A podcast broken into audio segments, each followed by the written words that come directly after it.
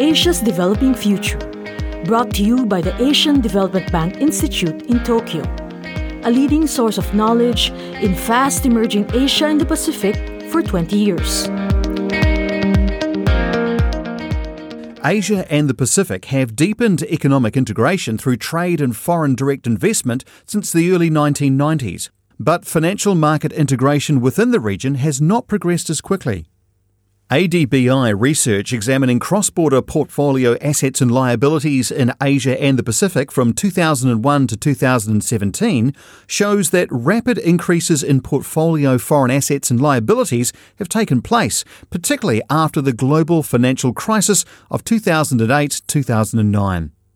The crisis and the subsequent unconventional monetary easing adopted by the United States, Europe, and Japan have affected the movement of cross border portfolio capital flows in Asia and the Pacific.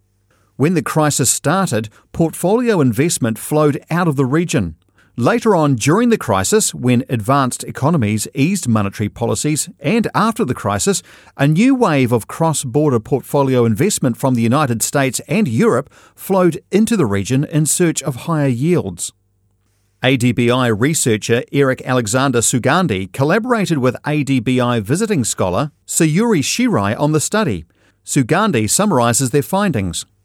First, Equity has been a dominant source of foreign liabilities, notwithstanding efforts to develop bond markets in the region. One exception is Australia, where foreign liabilities have been largely in the form of debt securities.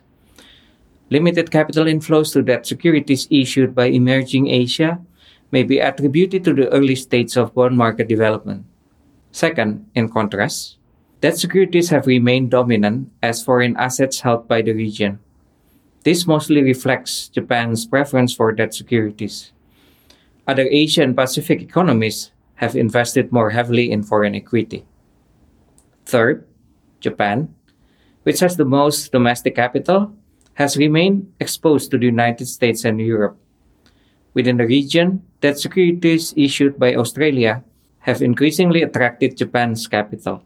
Fourth, the region's assets and liabilities linkages have remained overwhelmingly strengthened against the United States and Europe. Nonetheless, the post crisis period has witnessed greater financial integration within the region.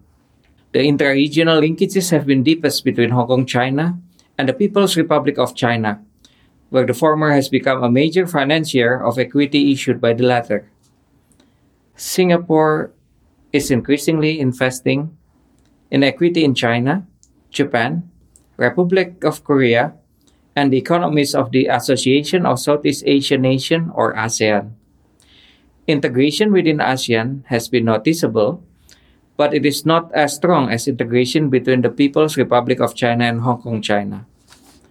To conclude, interregional financial integration has risen, centered around China with growing linkages with Hong Kong, China, and Singapore.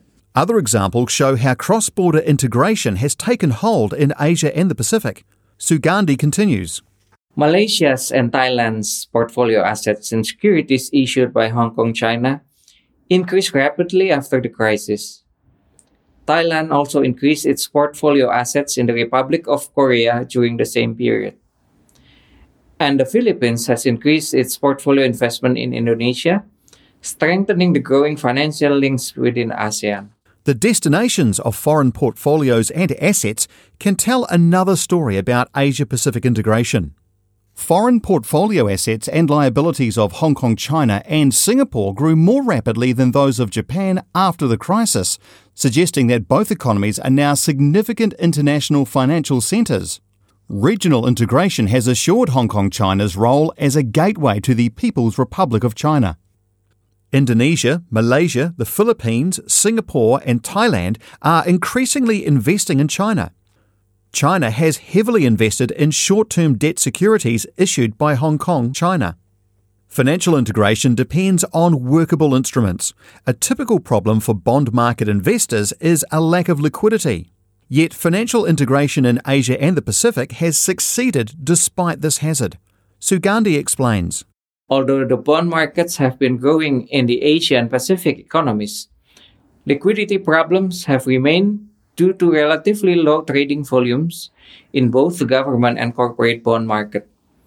Meanwhile, the region's equity market have grown more rapidly than bond markets. As before the crisis, Asia Pacific countries' portfolio assets held in the world financial market remain dominated by debt securities.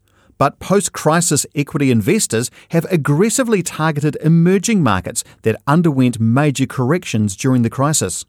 These investors have been from Asia and the Pacific. The result?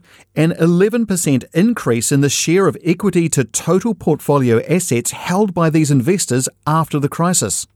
While equity still dominates Asia Pacific portfolio liabilities toward the world, the share of debt securities has increased in the post crisis period. Japan has persistently preferred to park its portfolio assets in long term debt securities, as described by Sugandi. Japan's debt securities have been heavily skewed toward advanced economies that have large, deep, and mature associated markets. Japan's debt securities in the United States and European Union have been disproportionately larger than its asset in post-crisis Asia and the Pacific. Australia is also a preferred destination. Japanese investors generally prefer high-rated bonds. Indonesia, Malaysia, Philippines, and Thailand are all international debtors in both equity and debt securities. Japan, Singapore, and Hong Kong, China were net creditors against the world having more cross border assets than liabilities before and during the global financial crisis, and continue to be so. Clearly, intra regional financial integration has been growing, with China as a focus. It has attracted equity investment not only from Hong Kong, China, and Singapore, but also from Indonesia. This episode was based on research by Sayuri Shirai a visiting scholar at the Asian Development Bank Institute and former member of the Bank of Japan's Policy Board, and economist Eric Alexander Sugandi, an ADBI consultant formerly with Standard Chartered Bank, Citibank, and Bank Mandiri in Indonesia.